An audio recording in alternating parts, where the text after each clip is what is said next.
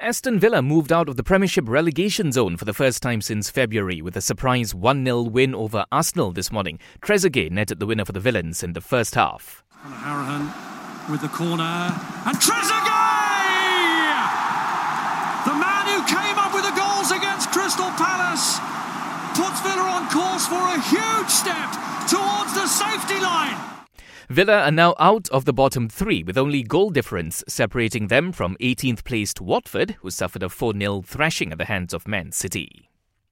Tennis superstar Serena Williams is one of several high profile athletes and celebrities who are pumping cash into a new Los Angeles based team to take part in the National Women's Soccer League. The female majority owners group also includes 14 former U.S. national team players, actresses Eva Longoria and Natalie Portman, and investors from the tech and media sectors.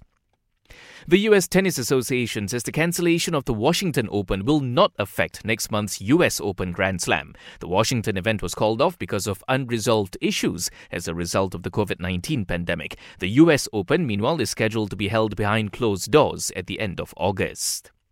And reigning MotoGP champion Marc Marquez has successfully undergone surgery on the broken arm he suffered at Sunday's Spanish Grand Prix. A date for the Spaniard's return has yet to be revealed.